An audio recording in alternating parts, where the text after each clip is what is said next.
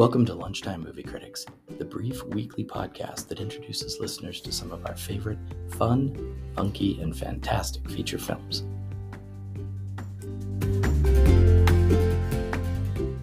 UHF, released in 1989, is a comedy film that serves as a love letter to the eccentric and often absurd world of television programming.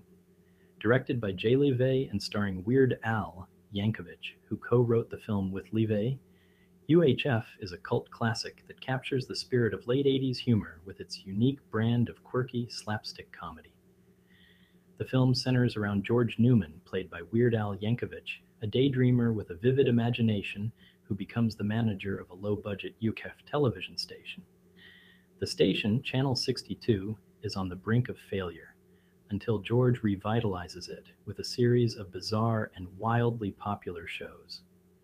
The plot is a classic underdog story, as George and his friends strive to save the station from being taken over by a rival network. Weird Al, Yankovic's portrayal of George Newman is delightfully eccentric, capturing the character's boundless creativity and good hearted nature. The supporting cast, including Michael Richards as the janitor turned children's show host Stanley Spadowski, adds to the film's charm with their own unique brand of humor. The characters are over the top yet endearing, each contributing to the station's eclectic programming. UHF utilizes a vibrant and colorful visual style that mirrors the chaotic and creative energy of the television station. The film is filled with visual gags and parodies of popular TV shows and movies, each crafted with attention to detail and a clear affection for the medium. The cinematography supports the film's comedic tone with dynamic shots that enhance the absurdity of the scenes. The film excels in its parody of television culture, with each of the station's shows serving as a humorous homage to different TV genres. From the Indiana Jones inspired opening sequence to the satirical commercials and shows like Wheel of Fish, UHF is a non stop barrage of gags and jokes.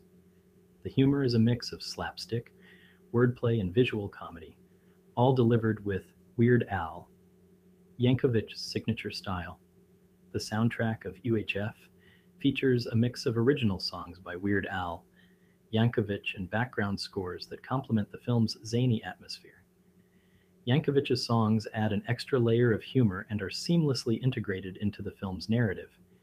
In conclusion, UHF is a film that celebrates the creativity and absurdity of television with a sense of joy and nostalgia. It's a cult classic that resonates with anyone who has an affection for TV's more offbeat moments. Weird Al, Yankovic's unique brand of humor is on full display, making it a must watch for his fans and anyone who enjoys a good comedy.